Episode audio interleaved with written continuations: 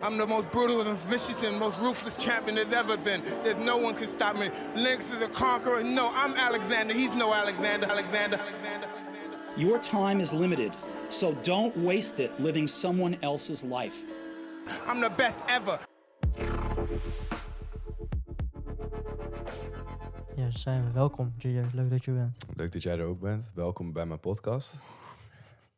Bro, het leven is, eh, gaat gek, man. Ik denk, Ja. ik weet niet of we, nee, sowieso, als we deze hebben geüpload, dan is onze speciale gast nog niet online. Nee, maar we kunnen het wel over hebben. Want het staat toch al. We hebben het al op de Insta-story gedeeld. Ja, klopt. Ja, normaal doen we free talks, hebben we gewoon notities en die delen we met elkaar informatie en zo. Maar vandaag gaan we het gewoon even Met de echt flow. free talken. Ik heb wel wat dingen, maar ik weet niet eens of Ja, het erover gaat. ik heb wel iets. Ik had ge- vanochtend de podcast geluisterd, maar daar gaan we het zo over hebben. ik ben benieuwd. Eerst willen we het hebben over inderdaad die speciale gast. Ja, man. We hebben uh, Baudet op de podcast gehad. Ja, ja, dat was ja. eh, interessant. Veel mensen hadden het niet verwacht. Mhm. Ja. Ik kreeg ook heel vaak de vraag van, hoe was het? Hoe was hij in het echt? En het antwoord bij mij is, hij was eigenlijk best wel aardig, maar ook echt geïnteresseerd. Snap je wat ik bedoel? Ja, man. Hij had echt interesse in wat wij deden en gewoon in ons leven. Het, het voelde ook niet echt alsof het heel ja, platonisch was, snap je bedoel? Zeker weten. Hetzelfde antwoord is voor mij gewoon een super aardige gast. Mhm. Ook, eh, ja, hij luistert e- inderdaad echt gewoon naar je, heel geïnteresseerd. Je zou misschien verwachten dat zo iemand een beetje gewend is aan de, aan de spotlight, misschien een beetje ijdel is of capsones heeft. Dat is, ja, ik merkte dat totaal niet bij hem. Nee. En, eh, ja, ik vind hem gewoon hetzelfde voor de camera als dat hij achter de camera is, man. Dus ik heb echt niks slechts over hem te zeggen. Fuck? Oh, ik zie, je hebt iets wits bij je oog, man. Ja, ik weet niet wat dat is. Iets, het zit er nog steeds, wacht. Het gaat niet weg. Oh, wat, eh. Is dat een fucking spin of zo? Ja, het is weg. Knip het er ook gewoon niet uit. ja, nee, ik vond hetzelfde. Ik vond het ook heel chill dat we... We hebben dus ook studio gehuurd. We hebben dus echt geïnvesteerd in deze aflevering.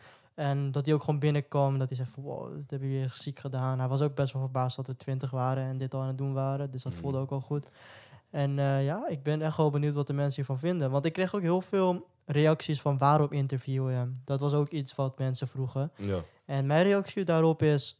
Kijk, eh, het maakt niet, voor mij niet echt heel veel uit wat iemand denkt. Het is gewoon meer... Ik heb gewoon interesse in iedereen. En het- ik denk dat je ook echt van iedereen wat kan leren. En Mhm. wij zijn ook gewoon geïnteresseerd om een Jesse Klaver op de podcast te hebben. Of iemand die vegetarisch is. Of iemand die ja, iets extreem links is. Dus we zijn niet alleen van extreem rechts. We willen gewoon beide kanten horen. En we denken dat je gewoon van iedereen wat kunt leren, toch? Ja, man, zeker weten. En ik denk dus ook gewoon, want we hadden net eh, een podcast met Elian. En je merkt gewoon dat als je interesse hebt in iets, dat is het beste wapen om een gesprek te voeren. Ik zei dat ook Mhm. gewoon tegen hem. Dat is ook gewoon in het dagelijks leven, weet je wel. Als je met iemand in een gesprek gaat en je kent diegene misschien niet heel goed. Een, een goede truc om te proberen is om gewoon te zoeken naar iets waar je beide interesse in hebt. En dan ga je altijd kunnen praten. Mhm. Er is, wij, ja, wij hebben dan veel interesses. Wij zijn best wel nieuwsgierig. Dus ik denk dat wij echt met heel veel mensen gewoon een gesprek kunnen voeren. Oh, 100%, 100%. Maar ik denk dat het ook heel gevaarlijk is als je bepaalde mensen gaat buitensluiten, gewoon puur omdat hun anders dan jou denken. Ja, Ik denk dat het juist nodig is om met dat soort mensen in gesprek te gaan. Want je vindt dan oplossingen. En het laat ook een beetje wat menselijk zien, toch? Ik denk Mhm. dat... Oh ja, trouwens, ik, ik zit gewoon in een badjas. dus ik ben- Voor de mensen die op Spotify luisteren, ga niet naar YouTube. ja, vandaag is even een badjas eh, podcast. Dit is Ja. de tweede podcast van de dag. Dus eh, daarom. We hebben al een lange dag achter de rug, man. ja, man. Maar eh, even terug op Cherry. Super aardige guy. En ik ben echt benieuwd wat de mensen daarvan gaan vinden. Die komt op 23 oktober online uit mijn hoofd. Uit mijn hoofd ook, Ja, ja. 23 23 oktober. oktober. Dat is dus na de verkiezingen, toch? Drie dagen na de verkiezingen is dat volgens mij. Ik dacht, ik weet het niet. Wel interessant. Dat, eh, maar ja, we gaan het meemaken, man. Ik denk dat die wel goed gaat eh, beluisterd worden. Ja, sowieso. Dat was ook een beetje een druk, toch? Wetende dat deze podcast sowieso misschien 30.000 keer beluisterd Ja, wordt. en dat mijn kapper gewoon een motorongeluk heeft gehad. Dus dat ik Oh. gewoon voor die podcast niet naar de kapper kon gaan.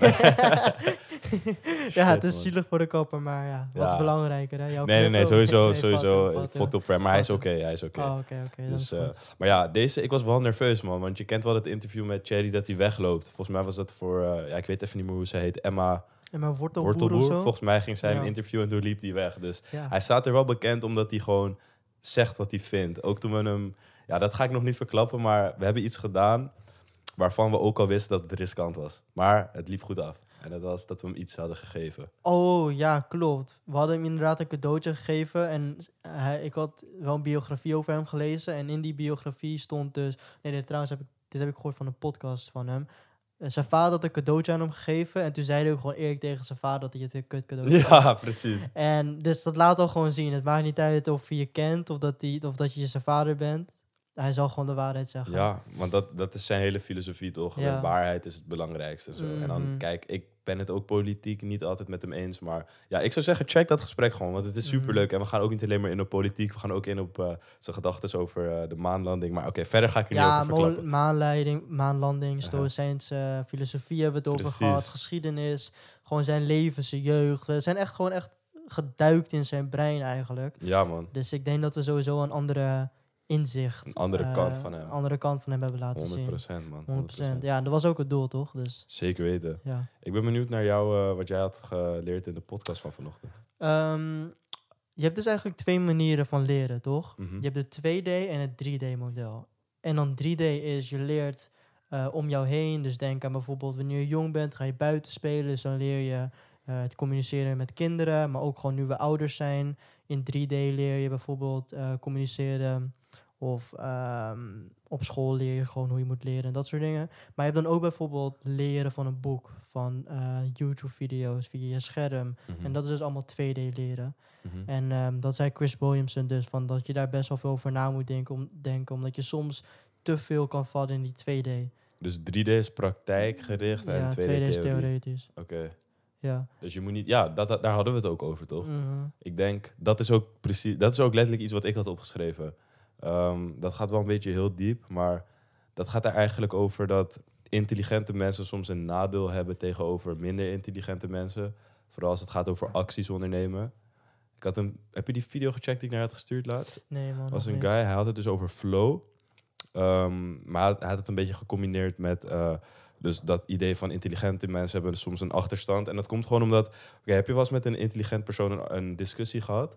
Dan Ja. merk je gewoon dat ze heel goed zijn in argumenteren. Ook al Mhm. hebben ze misschien geen gelijk. Op een of andere manier kunnen ze er altijd voor zorgen... dat hun ja, tegenstander er dom uit lijkt te zien. Bijvoorbeeld Mhm. Cherry was daar zo goed in. Ja. Maar wat die intelligente mensen dus ook hebben, is dat ze dus argumenten tegen zichzelf gaan bedenken. Van ze zijn niet naar de sportschool geweest, zijn ze super slim in zichzelf goed praten van waarom ze niet zijn gegaan, weet je wel. En het gevaar is denk ik het grootst met inactie. Dus waarom je iets niet hebt gedaan, waar, wat je eigenlijk wel wou doen, weet je wel. Daar kan je jezelf heel erg onderuit lullen. En flow, het concept flow is eigenlijk gewoon acties ondernemen zonder dat je erbij nadenkt. Bijvoorbeeld in een sport, voor jou misschien met turnen.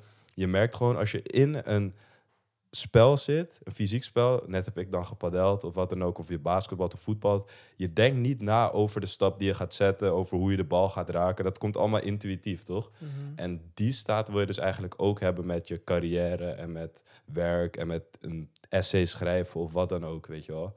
En er zijn dus manieren om flow state te bereiken. Ik ben nu dat boek aan het lezen, maar aanrader man. Oké, wat is een manier om erin te komen? Nou ja, het schijnt zo dus te zijn dat je tussen de 10 en 15 minuten nodig hebt om in flow state te komen. Echt fucking niks. Alleen het moeilijkste is gewoon die ehm verveeldheid, soort van. Die, dat is echt een barrière, wat ik zelf merk, waar je overheen moet komen. En dat is dus ongeveer 10 tot 15 minuten. Eh, laten we gewoon het voorbeeld nemen dat je een essay moet schrijven voor school bijvoorbeeld. Uiteindelijk komt er gewoon iets van motivatie. Dus iets lukt opeens. Je komt opeens goed uit je woorden. Je zet een stuk neer waar je trots op bent. Je ontdekt iets interessants.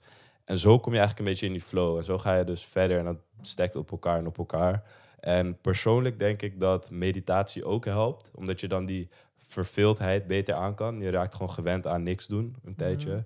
Ehm, ja, en dus ja, dopamine detox. Mensen hebben het daar wel eens over. Maar ik denk dat meditatie daar een hele goede voor is. Oké. Ja, want we hadden vandaag een eh, podcast met een psycholoog en die zei dat ook. Dat op zich een dopamine detox best wel waardevol kan zijn, toch? Ja, hij had het er wel over. Eh, Maar hij zei niet dat dat de oplossing was. Want hij had het ook heel veel over. Hij was, hij was wel een fan van bio, biohacking, maar niet extreem erg. Omdat hij het ook een beetje inzag als een quick fix voor heel veel mensen. ja. Omdat je kan dan misschien denken dat je je leven kan repareren door alleen maar een ijsbad te nemen. Terwijl er eigenlijk nog meer problemen in je zitten die veel dieper runnen dan dat. Ja, precies. Ehm, wat hij zegt, waar ik het eigenlijk ook mee eens ben, is dat mensen zich heel vaak focussen op de 5% in plaats van de 95%. Dus voor een atleet is gewoon de 95% is gewoon trainen, goed slapen, goed eten, uitrusten. En de 5% is misschien koude douches, icebath, die ledlichten, ehm, weet ik veel, op supplementen, eh, met zo'n blue light laser en zo. En mensen focussen zich heel erg op die dingen, omdat je dat soort van kan kopen en omdat je je daardoor eigenlijk, je kan daardoor eigenlijk zo'n gevoel van productiviteit kopen. Snap je wat ik bedoel? Mhm, mhm. Terwijl het grootste gedeelte wat echt helpt, dat is gewoon heel saai en voor de hand liggen. Ik ga ook altijd gewoon helemaal stuk om die TikToks van vijf minuten om rijk te worden. En dan staat er eentje, staat dan koude bad, vroeg wakker worden. Bestaat die shit? Ja bro, en dan zit ik ook een beetje van... Eigenlijk is er maar één ding wat je moet doen om rijk te worden. Als je financieel rijk wil worden, heb ik niet over gelukkigheid of eh, gezondheid. Is gewoon extreem hard werken. En that's it.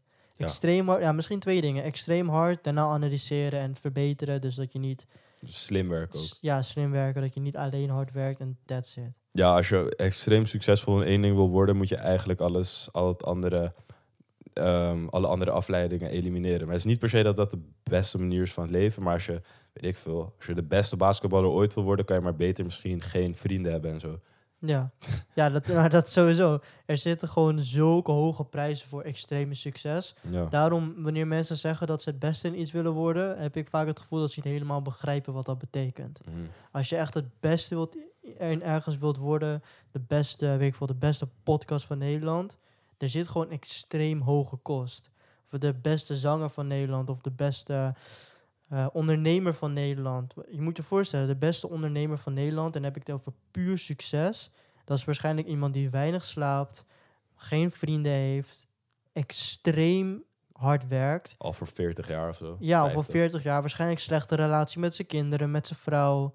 Dat is dan de manier om extreme succes te bereiken. Ik bedoel, we zien zoveel voorbeelden van mensen die extreem succes hebben en geen goede relaties met hun kinderen. Ja, vrouw. financieel succes heb je dan dus Ja. wel. Maar ja, niet misschien echt succes. Daarom, ik denk dat je dan eerder een doel moet zetten van gewoon een extreem goed leven, toch? Dus Ja. dan financiële vrijheid of course speelt een hele grote rol. Daar hadden we het vandaag ook over met de psycholoog.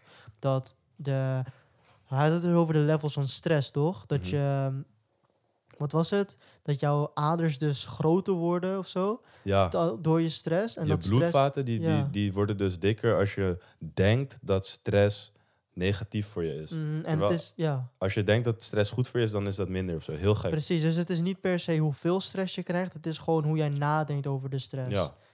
toen hij dat zei, volgens mij, we gaan het ook clippen, maar onze reactie was echt van, what the fuck? ja, dat wist ik echt Nee, niet. Dat is dus- fucking ziek. Het maakt niet uit of je nou dezelfde stress aan iemand geeft die er heel slecht mee eh handelt, maar en dezelfde stress aan iemand die er heel slecht mee handelt, dan zal die ene die heel slecht handelt gewoon echt hele andere lichamelijke reactie krijgen. Ja. Wat echt bizar voor woorden is, want dit, dit laat toch gewoon zien hoe belangrijk het eigenlijk is om mentaal sterk te worden. Want als je niet mentaal sterk bent, is dus misschien zelfs een consequentie dat je lichaam in gevaar komt Dat je ja, korter leeft of zo. korter leeft. Dus alsjeblieft, dit, dit, moet, dit moet gewoon mensen als jullie gewoon wakker schudden. Dat dit iets is wat wel echt extreem belangrijk ja, is. misschien positiever zijn, toch? Dat is Ja. denk ik niet eens per se mentaal sterk, maar meer ja, hoe je denkt. Maar dus dat, over- is, ja, dat heeft wel een connectie, denk ik. Ja, dat kan je zo zien. Eh, Ik denk, ja, het is fucking gewoon net zo'n placebo-effect, toch? Als je Mhm. denkt dat een medicijn je helpt, dat het ook echt helpt. Dat Mhm. Zo kan je de soort van je leven ook hacken.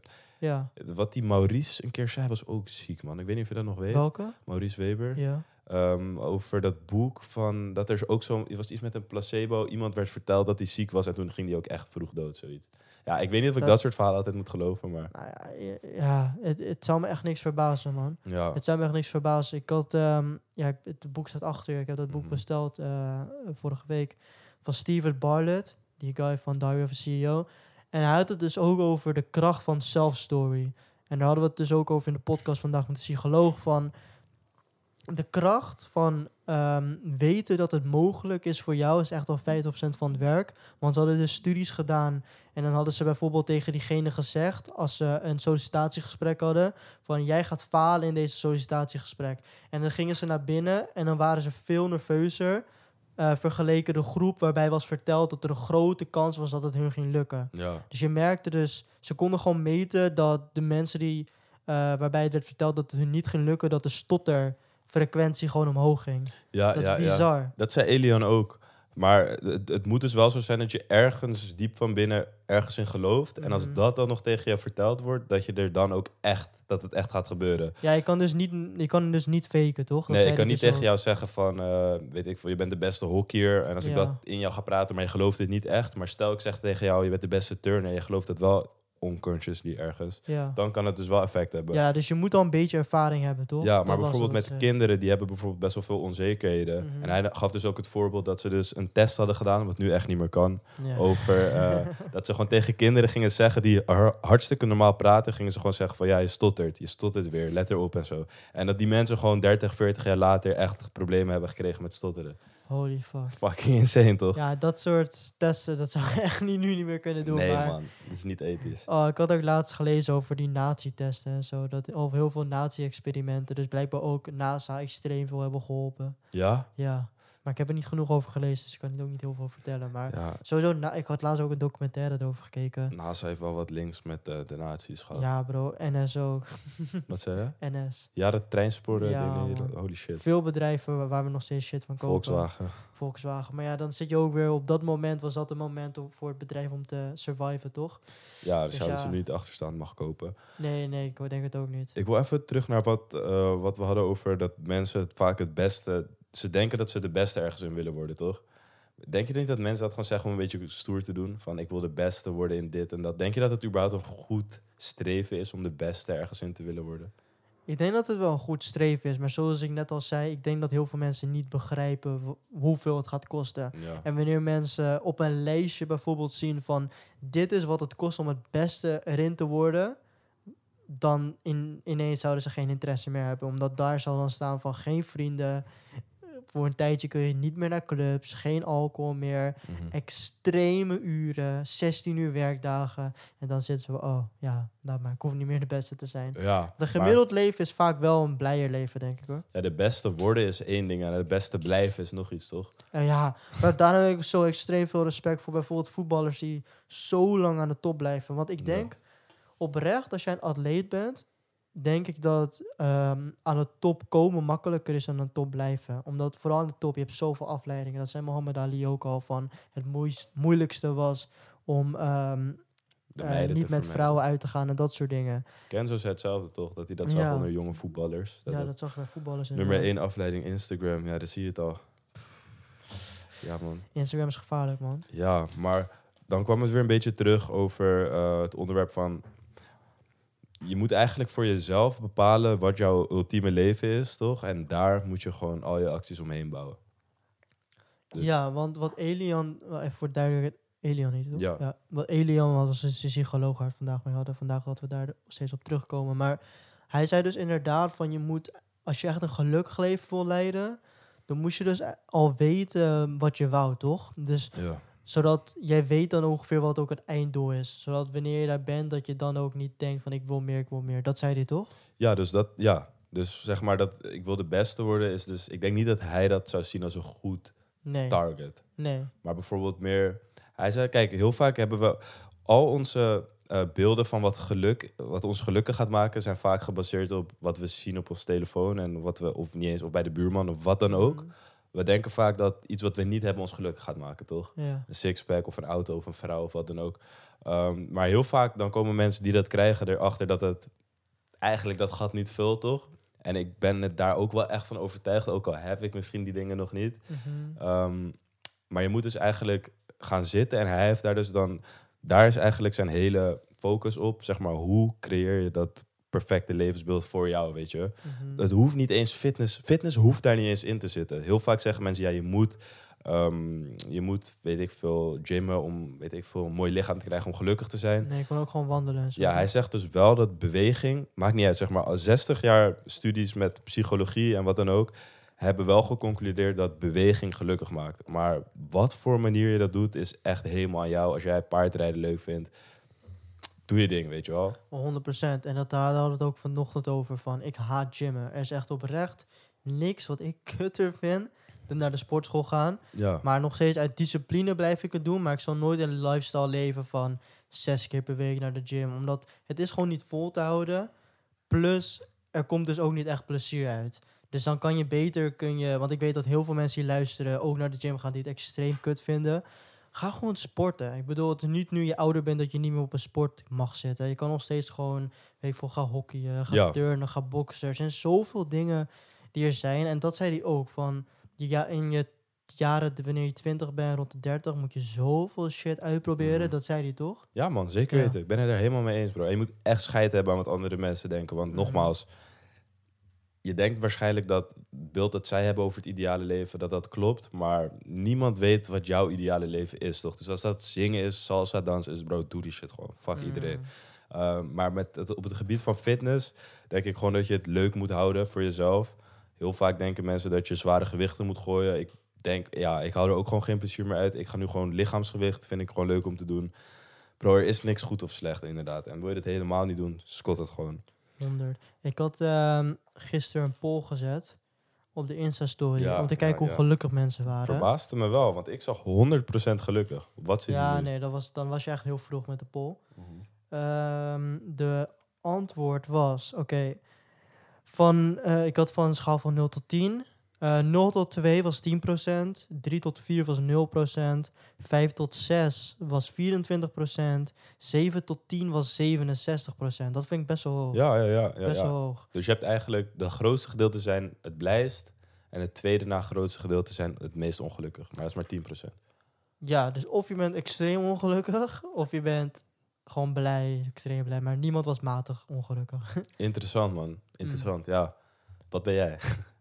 ja, de, toen ik die poll aan het maken was, was ik daar ook even over nadenken. 7 tot 10 was het hoogste, toch? Ja. Ik denk ook wel een 7 tot 10. Eh, En als ik echt specifiek moest zijn, denk ik wel een 7, 7,5. Mhm, oké. Zoiets. Jij? Ik ben echt gelukkig, man. Ja, ik weet niet. Ik voel me gewoon goed. Ehm 8,5 of zo, Dat is wel hoog. Ja. I guess. Wat, wat mist er voor die anderhalf? Ja. ik, ik ga meteen denken aan resultaten en zo. Ja, dat, dat is dus die in, Ja. dat is automatisch. Dat heb ik ook. Het geld Da- da- voelt ook nog niet alsof mijn leven waardig genoeg is om een 10 te zeggen. Maar ja, Maar dat is extreem gevaarlijk om zoiets te denken eigenlijk. zeker weten. Want dat, ja, dat, dan ga je nooit op een 10 komen. Want als je 100 miljoen hebt, dan wil je 200 miljoen. Precies. Maar ja, die andere anderhalf zou toch zijn. Ik weet, niet, ik weet echt niet of ik ooit überhaupt mijn leven op een 10 zou zetten. Ik weet niet of dat iets slecht is, maar Ik denk dat het wel... is altijd een verbeterpunt. Ja, ja, het is wel, ja, ik snap wat je bedoelt. Het is wat Tibor toch zei, van het is nooit genoeg. Precies. Maar waarom ik zeg maar gelukkig ben, is denk ik. Ik wil niet zeggen dat ik het heb uitgevonden allemaal. Maar we hadden het dus over dat hedonisme. Kort uitgelegd, gewoon mensen die hun leven baseren op lol hebben, plezier hebben, genieten, seks hebben, alcohol drinken, films kijken, M&M's eten. Mhm. Gewoon alles uit het leven halen, weet je wel. Ja, gewoon gebruik, gebruiken wat je hebt. Precies. Eh, tegenover. Ik ben deze term vergeten, hoe hij dit noemde. Maar ik zal het zo even opzoeken. Cynisme of zo? Ja, Nee. niet cynisme, maar het- wat hij zei dus ging over eh, me- zeg maar een mening. Eh, hoe, hoe, vertaal je dat in het Nederlands? Wat, was, het- wat is het Engelse woord? Meaning, gewoon dat je, een, dat je een meningvol leven hebt. Is dat een woord? Ja, ja. Dus dat je eigenlijk werkt naar een doel. Dat je bijvoorbeeld iemand die mensen helpt, vrijwilligerswerk doet of zo. Of Ja, ja, ja, dus je doet iets voor de... werkt met een doel erachter. Daar is op de lange termijn, heeft hij dus uit onderzoek geconcludeerd, ehm, dat daar het meest geluk te vinden valt. Ja, oké. dus eh, bijvoorbeeld heel veel mensen die rijk worden, die dan foundation starten of zo. Dus het is teruggeven aan de maatschappij. Maar hij zei ook dus ook bijvoorbeeld dat er extreem veel geluk uitkomt als je bijvoorbeeld al alleen al een oma ziet die geholpen wordt om over straat te lopen. En zelf Mhm. iemand daarin helpen. Hij zei dat als je dat meet, als je mensen meet die daar geluk uithalen, dan zouden hun, die groep heeft zeg maar meer geluk, toch? Vergelijking met de mensen Ja, op die... de lange termijn sowieso. Dus Ja. kijk, als jij nu, eh, je weet wel gewoon, als je nu op de bank Netflix gaat kijken met wat popcorn en M&M's, dan voel je je in het begin heel chill, super Mhm. comfortabel, maar achteraf voel je waarschijnlijk kut. Eh, ik denk dus als je continu, zeg maar, dat is eigenlijk toch gewoon die ehm, korte termijn voldoening tegenover lange termijn voldoening, gratification in het Engels, van Mhm.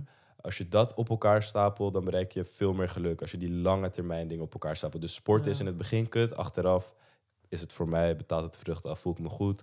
Werken, school, dingen waar je in het begin geen zin in hebt. En je kan het, zeg maar, dat spectrum kan je zeg maar zo breed maken als je wil. Een dag, een week, een maand, een jaar, tien jaar. Ik weet nog niet echt wat mijn purpose is voor over tien jaar. Heel vaag misschien. Ik wil gewoon een gezin hebben, die kunnen voeden en dat soort dingen. En ik denk als je... Ja, ergens bro, ik, ik heb dus altijd wel een imaginary familie of zo. Een denkbeeldige zoon of zo. En dan, dat geeft me al een soort van purpose. Dat ik gewoon voor hem moet kunnen zorgen later. Mhm. Echt fucking gek misschien. Maar Nee, nee, 100%. Dat heb ik ook. Gewoon aan dat soort dingen. Dat, aan dat soort dingen denken, dat zorgt ervoor dat er een beetje druk zit, toch? ja, je Want doet het ergens voor. ja, beide onze ouders zijn wel gewoon... kunnen voor zichzelf nog zorgen. Mhm. Dus het is ook niet... We kunnen niet zeggen dat we... Ja, op zich, ik kom, wel uit, ik kom wel een beetje uit armoede. Maar nu heeft mijn moeder het gefixt dat ze nu gewoon voldoende money heeft en zo. Dus ik hoef haar ook niet uit de gutter te helpen of zo.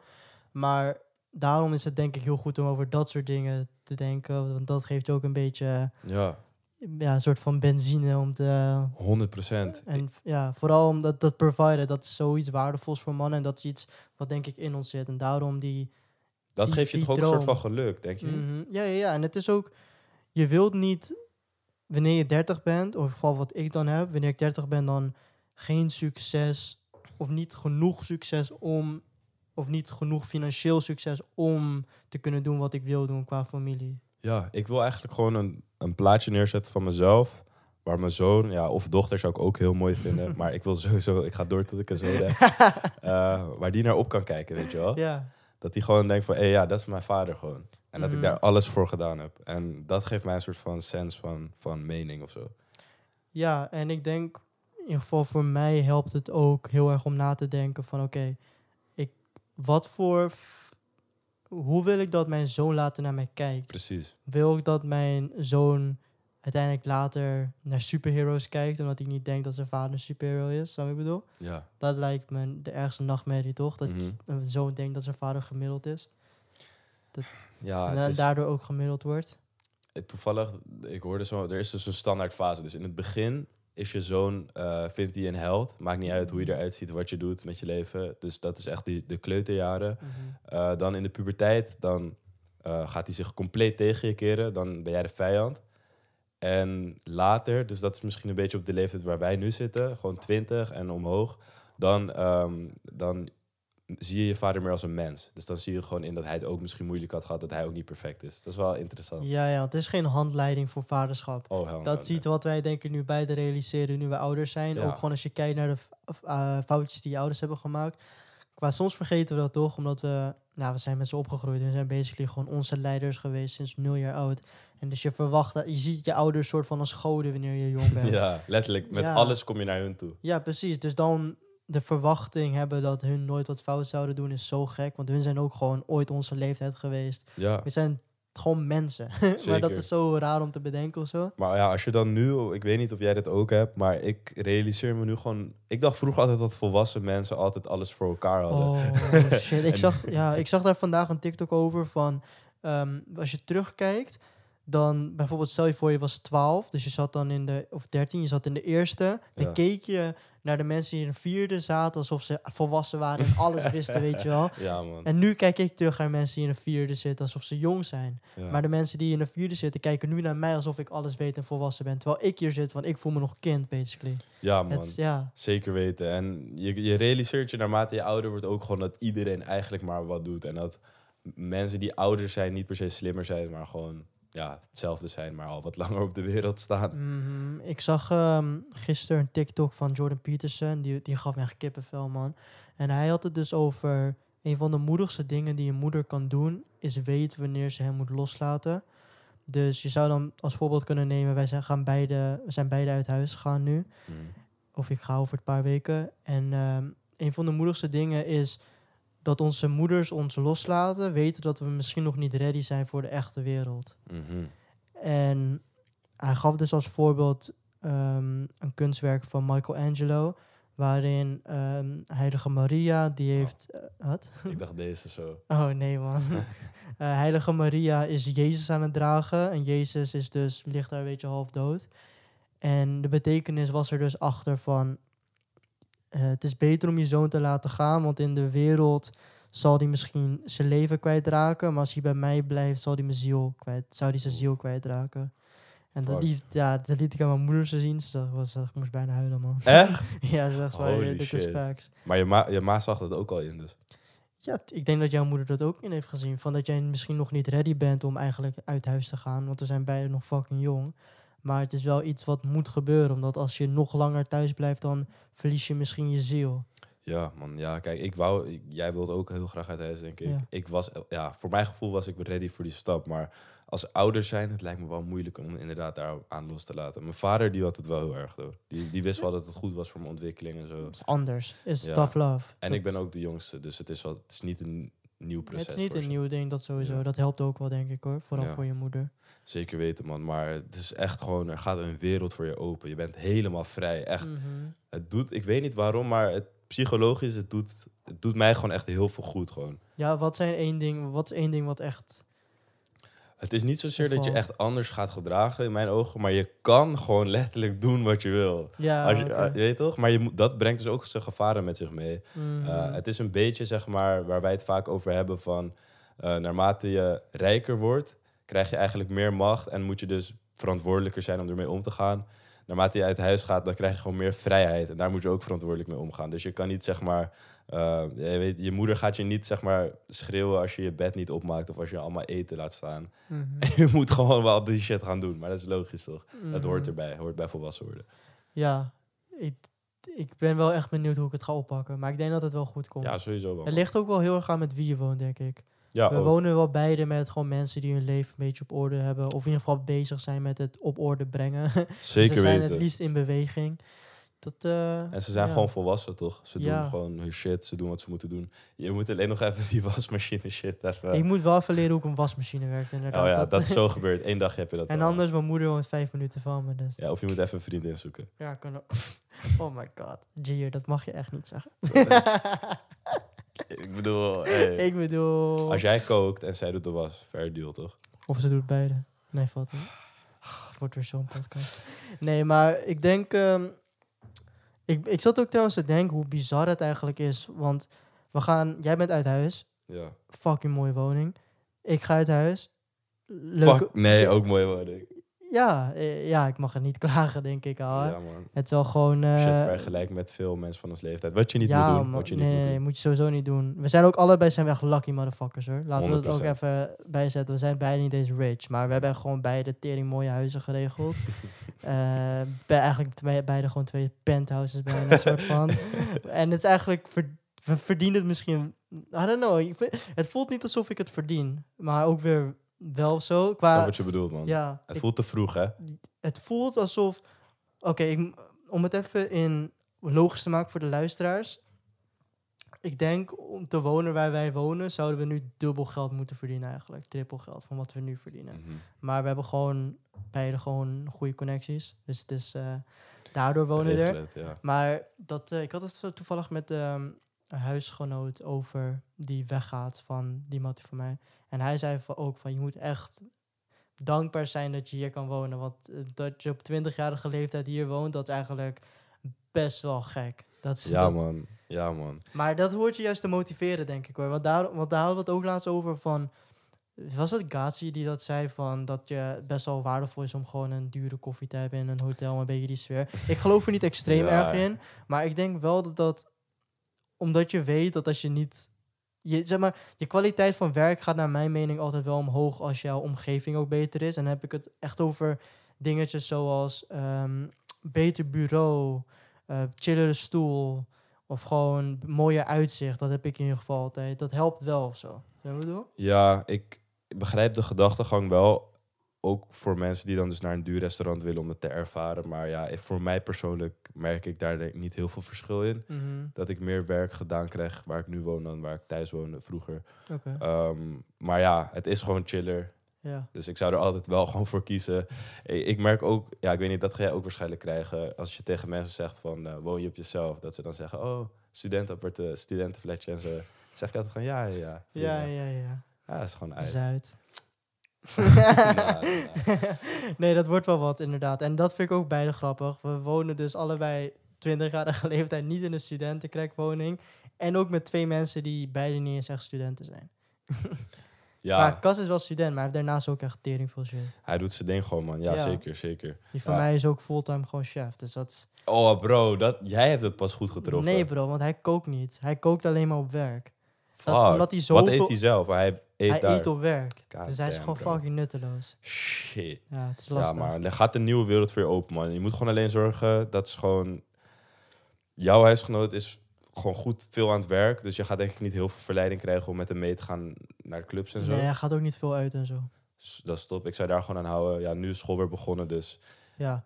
Kas is ook serieus weer bezig. Daar ben ik blij mee. Ik ook. Maar ehm, Maar dat nam je wel mee. Je viel er wel even voor. Ja, ik wil niet Kas de schuld geven. Want kijk, Nee, we, nee, hebben gewoon En onze jij, eigen, Het is jouw schuld. Jij zegt ja, eigen motherfucker. verantwoordelijkheid. Ja. En het is gewoon. Het wordt moeilijk dan. Het wordt moeilijk dan. Ik kan het niet anders zeggen. Want ja, hoe kut is het als al je matties uitgaan en jij bent nog steeds daar. Maar Mhm. bro, dat is wel zeg maar. We hadden het net over opofferingen. Misschien moet dat soms. Ik wil echt niet praten hier alsof ik altijd thuis zit te werken terwijl de boys uitgaan. Dat is zeker niet waar. Nee. Maar dat is wel een voornemen om sowieso minder uit te gaan. En dat eh, is tot nu toe wel aardig gelukt. Ja, maar daar hebben jullie het ook over gehad, toch, met de vriendengroep? Gewoon dat, Ja. omdat als ja, drie gaan, dan gaan die andere twee ook. Dus dan is het beter om die andere drie te motiveren om het niet te doen, zodat de rest ook niet gaat. Het is altijd met goede intenties. Van, Ja, eh, dat sowieso. Gezellig met de boys. Van kom mee, weet je wel. Gratis kaartje. Mhm. Kaartjes zijn op een of andere manier ook fucking altijd gratis of zo. Er is altijd iets, een lijst of weet ik veel wat. Eh, dat maakt het nog verleidelijker. Weet je wel. Oh bro, is maar drie uurtjes. Kom even Ja. mee. Gaan we even, gaan we even buurten. En je weet ik drinkt ook niet. Dus dan is het ook niet van, ah, ik ga niet alsof ik nou helemaal naar de kloten ga. Klopt. Maar, Maar, ja, ja, je komt wel zes uur thuis. er is ergens gewoon iets... Dat is ook, daar heb ik ook een TikTok over gemaakt van... als je spijt ergens over krijgt... is dat gewoon een teken dat je het niet moet doen. En ja, daar luister ik nu gewoon heel erg naar. Mhm. Ehm, en ja, als je geen spijt hebt... ga dan vooral je gang, zou ik zeggen. ja, ik bedoel, als je, Ja. ja. Toch? ik kan me niet voorstellen dat iemand dat echt heeft op een langere termijn. Maar stel je voor, Ja. ja, ja als je, weet je, hebt mensen die gekke zomers en dan ineens... Er zijn genoeg. Er was laatst een, eh, een, eh, een gastspreker bij ons op de Unie. Een meisje die, had, eh, die heeft nu een baan bij ABN AMRO. En achteraf ging ik gewoon heel veel met haar praten. Dat probeer ik dan altijd gewoon even met ze te linken. Interessant wat zij doet, toch? Het lijkt me ook leuk om te doen. In de data werkt ze. En eh, zij zei, ik zei van, eh, was je dan ook heel erg bezig met programmeren na je studie en zo? En toen zei ze gewoon, nee, ik ging echt elke dag uit en zo. Oh dat zei ze gewoon tegen me. Ja, heel veel studenten leven gewoon zo, man. Maar het kan ook. Ik bedoel, Prima, doe je ding. Ah, eh, ja, of je doet het nu, wanneer doe je het dan, I guess. Bij heel Ja. veel. Want dat soort mensen krijgen vaak een 9 tot 5. Nou, je, je kan het niet doen wanneer je 30 bent. Ja, nou, het kan. Het kan, maar inderdaad, heel vaak hebben mensen het idee van nu je jong bent, moet je genieten. Maar ja, als het je nu geen geluk brengt, waarom zou je het doen, weet je? Oh, 100%. Je moet jezelf niet forceren hoor. Nee, precies. Dus ik denk niet dat het... Maar denk je dat het echt gebeurt? Dat mensen... Nou oké, jij bent wel... Uiteindelijk was je naar Joy gegaan en toen zat je echt van... Wat de fuck doe ik hier? Ja. Maar ik denk dat mensen niet zo lang door blijven gaan... wetende dat ze het niet leuk vinden, toch? Of denk je dat er echt mensen zijn die gewoon door groepsdruk... gewoon die studentenleven leven? Eh, het is een hele moeilijke vraag, man. Ik denk, want een paar boys zie ik ook wel dat ze dan spijt hebben. Ehm, maar dat ze dan toch op een of andere manier steeds weer gaan. Ja, ik weet niet waardoor dat komt. Ik denk dat het is... ehm, omdat ze gewoon één gekke goede avond hebben gehad... en dan altijd zoekende zijn naar nog een keer die avond. Maar die high, ja, ja, ja, Ja. ja. Het is een beetje dat hedonistische leven, toch? Mhm. Ik weet niet of dat goed of slecht is. Ik denk gewoon meer voor mezelf. Ik ben gewoon heel erg op zoek naar ja, een serieuze betekenis. Iets wat op lange termijn. Ja, ik weet niet. Daarom ik vind de podcast ja. maakt niet uit of we er geld mee gaan verdienen of niet. Dit is ook iets wat mijn leven betekenis geeft, soort van. Mhm. Het klinkt heel diep en wat dan Nee, ook. Maar mij ook. en bijvoorbeeld nu TikToks maken, doet me ook echt goed dat mensen gewoon mij berichten sturen met... Bro, wat je gezegd hebt was echt waardevol. Ik heb er Mhm. wat aan gehad. Ik kon niet eens inbeelden als ik zo'n filmpje maak dat iemand het gaat kijken. Laat staan dat iemand er wat aan gaat hebben of zo. Dus ja, Mhm. Ik weet niet. Dat soort dingen maak je denk ik veel gelukkiger, man. Ja, ik denk dat er is ook niet één manier, denk ik. Maar ik, zo- ik we- net was ik aan het hardlopen voor de pot. En toen zat ik ook de hele tijd te denken van... Ik, dingen zoals de prijs van uitgaan en zo... Het, ik kan het eigenlijk nog niet betalen, gewoon puur omdat ik extreme succes wil. En extreme succes is alleen mogelijk met extreem hard werk. Mhm. En dingetjes zoals uitgaan is dan eigenlijk niet een prijs die ik kan betalen, omdat ik mezelf daar ook gewoon heel erg in naai. Dus ik heb dan eigenlijk twee keuzes. Of ik ga mijn ambities kleiner maken en het dan nog steeds halen met uitgaan. Of ik laat mijn ambitie zoals het is en ik vergeet dan het uitgaan. En Ik vooral nu in de ja. wintertijd, bro. Voor wat ga je doen? Voor, eh, Kijk, in de zomer denk ik dat ik geef ik mezelf wel eens een break. Ik heb echt wel deze zomer ben ik drie keer ergens heen geweest. Mhm, Of zoiets. Ik heb niet geteld. Maar mhm. dus ik denk dat echt wel. Ik zeg nu ook zeker niet tegen mensen dat ze het niet moeten doen. Maar ik denk dat wel heel veel mensen, zoals ik net al zei, je moet niet te veel praatjes hebben en dan niet kijken naar hoeveel het kost. Bij heel veel dingen moet je gewoon checken, oké, hoeveel kost het? Kan ik het betalen? Ja of nee? Als je het niet kan betalen, hou je back. Als je het wel kan betalen. Zeg het vooral tegen de wereld dat je de beste erin wil worden, toch? 100% man, ja. Het, het is ook weer dat ding van als je de hele tijd bezig bent met ja, ik ga niet meer, ik, ik wil niet meer dit en dat, Mhm. dan praat je eigenlijk alleen maar. 100%. En dit is, ja, ja, dit is ook een bericht naar mezelf. Hè. Dit is niet alleen om te zeggen dat ik beter ben dan de rest, want dat weet ik 100% niet. Ik kan me niet specifiek een dag herinneren, maar er was echt wel een dag vorige week waar ik echt fucking lui was en totaal niet met de doelen heb afgemaakt en totaal te lang op TikTok heb lopen scrollen en met meiden lopen appen of zoiets doms. Ja. Dat die, voor, ik val nog steeds gewoon voor die desires. En ik ben ook gewoon normaal gewoon mens. Alleen tijdens het hardlopen vandaag had ik even die wake-up call van... hey, dus je noemt, je zegt dit, je zegt dat, je zegt dit. Mhm. Dan moet je ook gewoon een man zijn en al die afleidingen niet doen. Want anders Ja. heb je ook geen recht van spreken, vind ik. Ja, ik, ik- kijk, dat had ik heel lang, maar ik, vorige podcast hadden we het er ook over van eh, nooit meer met meiden praten, wat dan ook. Ja, Nee, oké, nee, zo nee, extreem nee, hadden we nee, het nee, niet. nee, Nee. nee. Het is in mate. Ja, Er is een verschil tussen drie, vier uur per dag en met één meid een uur of een half uur of wat dan ook. Of je gaat meeten. Het- Kom, je blijft een mens. Je moet sowieso sociale connecties behouden. ja, precies. En dat is het ding. Netwerken. Wij zijn gewoon vaak extreem met dingen. Mhm. Als we iets willen doen, willen we 100% gaan. Maar dat, zeg maar, het, het is gezond om. Ik, ik haat het woord balans een beetje, omdat mensen het heel vaak misbruiken. Maar ja, je hoeft niet altijd zwart of wit, 100 of 0 ergens voor te gaan. Je kan ook gewoon ergens voor gaan en realiseren dat je, dat je soms even wat minder gaat of weet ik veel wat. Uh, en het, ja, hetzelfde ding was met dat in mijn ogen. Ik dacht van, ai, ik ga nu gewoon twee jaar mezelf isoleren, mijn studie halen, extreem rijk worden. Maar ik denk dat ik dan echt depressief zou worden, man. Ook omdat Elian ook vandaag had gezegd van dat puntje binding. Hij had een, paar, Mhm. hij had een ABC opgenoemd van belangrijke dingen. Volgens mij autoriteit, binding en competentie. En binding is dus extreem belangrijk. Dat je gewoon bent met, ja, dat je intieme contacten hebt. Dat je gewoon va- vaak met vrienden, familie kan zijn. Dat is nodig voor je psychologische gesteldheid. of Ja. Voor, je, voor je geluk. En als je dat helemaal probeert te vermijden voor succes, dan ja. En hoeveel mensen zijn er wel niet die gewoon succesvol zijn geworden terwijl ze nog steeds die dingen deden. Dus het kan. Ik geloof ook niet in die locked-in dinges. Die mode en die- al die dingen. Het ligt eraan wat je werk is, toch? Qua, het, is, het is, zoals ik al zei, niet een, iets wat ineens alles kan repareren. Of het, zo ik bedoel, het is gewoon... Die monk mode is denk ik misschien wel waardevol als je een online business hebt of zo. Maar als je een club promoter bent, ga je geen monk mode doen. Ja, maar monk Ja. mode, ja, ik kijk, monk mode. Ik denk dat het iets heel waardevols is, maar dat mensen het weer gebruiken als zo'n zo'n life hack tool. Ik ga één maand monk mode en dan word ik gelukkig. Nee, nee, nee. Maar dan, in die monk mode gaat je waarschijnlijk ongelukkig maken. Ja. Vooral omdat je forceert jezelf ook om, wat was het, 90 dagen? Om in 90 Ja, dagen... voor de luisteraars die niet weten wat het is. Monk mode, ja, eh, er zijn volgens mij verschillende varianten van, maar Mhm. eh, je zet gewoon een aantal targets. Dus bijvoorbeeld geen social media gebruik meer, verwijder de apps of limiteer jezelf. Eh, bijvoorbeeld geen suiker meer, train zo vaak, mediteer, sta op tijd op, boeken lezen. Eigenlijk gewoon focus. Het is gewoon een natte droom van een productivity guru. Precies. Precies. Het is echt basically alles. Je bent jezelf extreem aan detoxen voor werk. Oftewel, mensen gaan dus in één keer extreem alles verbeteren waar ze slecht mee bezig zijn. Ja, precies. En je kan het zien van een, het is een hele leuke challenge om te doen, I guess. Als je, om voor gewoon mental toughness. Ik denk dat het sowieso niet echt iets is om te, met het doel van, oh, hier, daar, hierna ga ik rijk worden of hierna ga ik gelukkig worden. Sowieso niet gelukkig, want zoals je al net al zei, die sociale connecties zijn zo belangrijk. Daarom, Ja, misschien kun je dat nog toevoegen. Ik weet niet hoe dat zit. volgens mij was monk mode wel echt gewoon daarvan Alleen. afzonderen. Want Oké, zijn ja. monk, monk heeft geen sociale Die praat connecties. niet eens. Die Nee. praat niet eens, inderdaad. Ja, ik bedoel, ik, voor mij is nu sowieso echt al de laatste paar maanden gewoon echt de definitie van een productief en succesleven is gewoon extreem hard werk. Maar ook gewoon af en toe een wijntje drinken met mijn moeder. Of een wijntje drinken met een meid. Of een, eh, met de boys iets doen. Ja, Maar dit hoeft niet per se, dus waar we het net over hadden, dat extreem uitgaan. Maar dat kan wel. Ik bedoel, Ja, ja, het ja. Is, ik denk dat mensen soms iets te extreem zijn in dingen en misschien te veel regels op zichzelf zetten. Maar dat komt ook omdat heel veel mensen ervoor vallen om de dingen zoals uitgaan te extreem te doen, toch? nogmaals terugkomend op het onderwerp van te veel nadenken. Ik denk dat dit een heel mooi voorbeeld is. Constant bezig zijn met je leven Mm. plannen. Ik ga dit doen, ik ga dit doen. 30 dagen, pap, pap, pap. Zelfde tijd opstaan.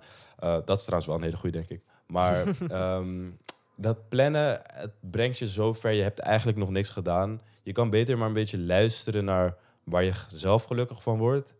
Misschien is dat voor jou wel wat anders. En daar een challenge voor maken of wat dan ook. Oh, 100%. Maar daarom zeggen we ook nooit echt in de podcast dat iets is wat het is. Het is gewoon, we, bespreken gewoon ideeën en doe ermee wat je wilt, toch?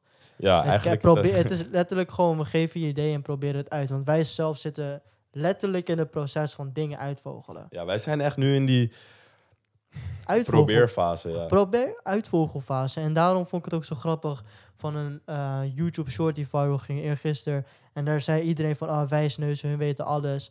Tuurlijk, ik kan begrijpen als je dan die clip ziet, dan denk je dat. Omdat je ziet dan ons basically informatie geven en doen alsof we het weten.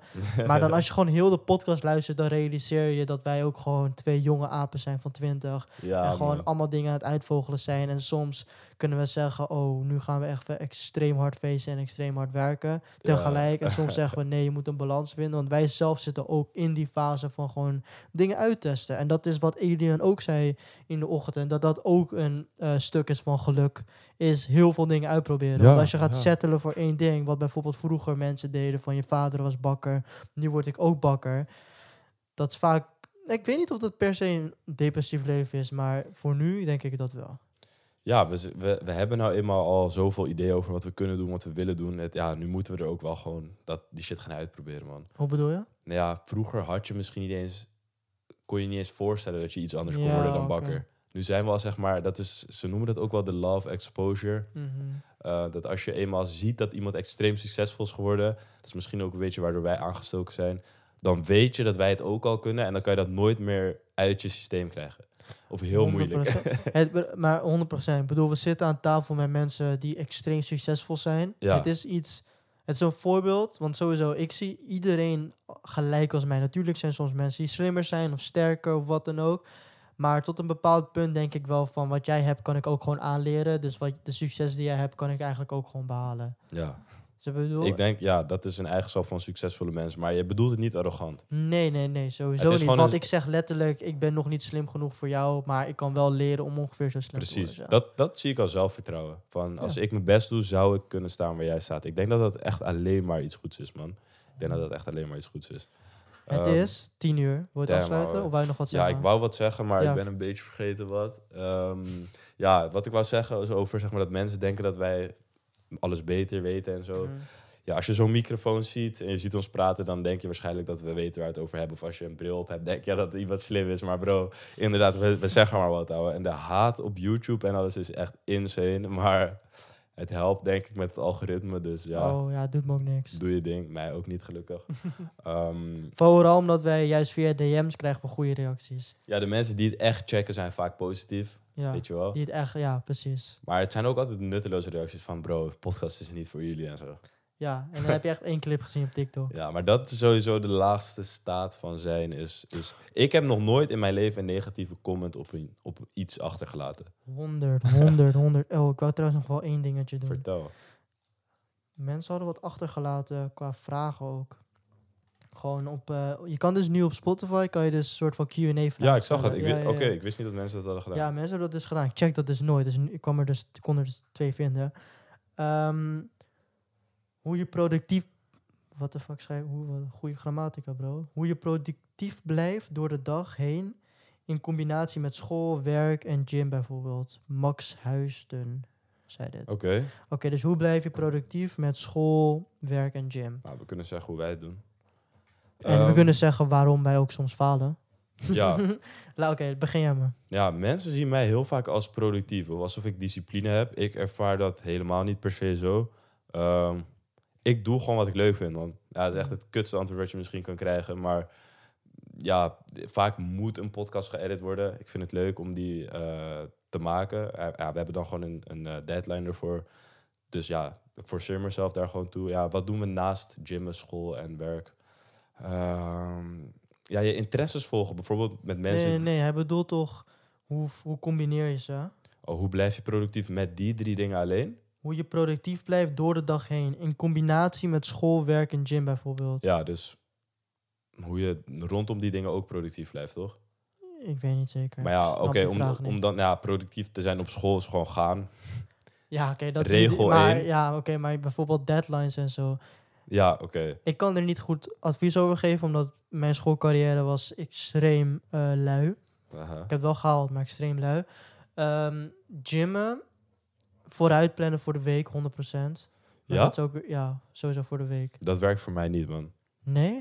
Ik deed dat, ik heb dat een tijd gedaan, maar ehm, ja, nee, dat werkt voor mij Hier, dit is alweer duidelijk gewoon een voorbeeld van... Het is niet one size fits all. Ja, ja, ja. Maar hij vraagt hoe wij dat doen, dus ja. Ja, ja, ja. Daar, voor mij sowieso voor de week uitplannen met werk. eh, kunnen vo- podcastwerk als voorbeeld nemen is denk ik wel eh vooruitwerken sowieso. Mhm. Ehm, Maar hoe, als je terugkomt... Oké, stel je kwam terug van een drukke dag school. Je was moe. Ehm, waar vond jij dan motivatie om nog steeds bijvoorbeeld aan social media te zitten... of om te editen of om productief werk te doen? Was het geld? Was het, ah, wat dat was klinkt zo'n fucked op antwoord, want ik weet dat diegene kan er waarschijnlijk niks mee, maar het moet gewoon. Ja, non-negotiable. Het moet, ehm, omdat ik doe het met jou, dus er zit ook een bepaalde druk achter van anders heb ik het ook niet gedaan Ja. in jouw behalf. Beha- Behalf, wat de Mhm. is dat voor woord? En ehm, ja, ik vind het ook extreem leuk, dus dat helpt ook. Maar bijvoorbeeld, oké, werk. Als ik om zes uur 's ochtends moet beginnen met werk. Maar dat is ook weer gewoon, het is net als school. Je, gewoon, Je moet je, moet gewoon beginnen, anders Ja, eh word Maar je ja, ontslagen. om, zeg maar, want er zijn ook heel veel mensen die dingen die eigenlijk moeten skippen gewoon. Dat is geen, ik ken genoeg mensen die school gewoon skippen. Ja? Ik, Ja, oké. Ja, Ja, dat heb ik ook wel. veel. Dat, ik, doe het wel echt, maar ik ben nog, ik heb schoolplicht. eh hoe heet dat? Op je ass gekregen. ass, ja. ja, oké, maar toen waren we jonger, ander verhaal. Mhm. Ehm, ja, praktische tip is echt, vind iemand anders als accountability partner, man. Ja, oké, want als je het dus heeft over productief zijn naast de dingen van school, gym en werk. Maar met Dan- al die dingen, school, gym, werk en alles ernaast. Je kan iemand uit Ja? je klas vinden die heel graag zijn jaar wil halen. Praat gewoon met diegene van, hey, hoe gaat het opdracht, papapap. Zeg tegen diegene je doelen van, ik wil deze week mijn opdracht af hebben. Mhm. En zorg ervoor dat het ook een beetje iemand is die, ja, die gewoon echt achter je aangaat, toch? Die een Ja. beetje kut laat voelen, oncomfortabel laat voelen. Oké, oké. Ehm, en ja, met al die andere dingen ook. Als ik iets praktisch moet zeggen, dat helpt voor mij goed.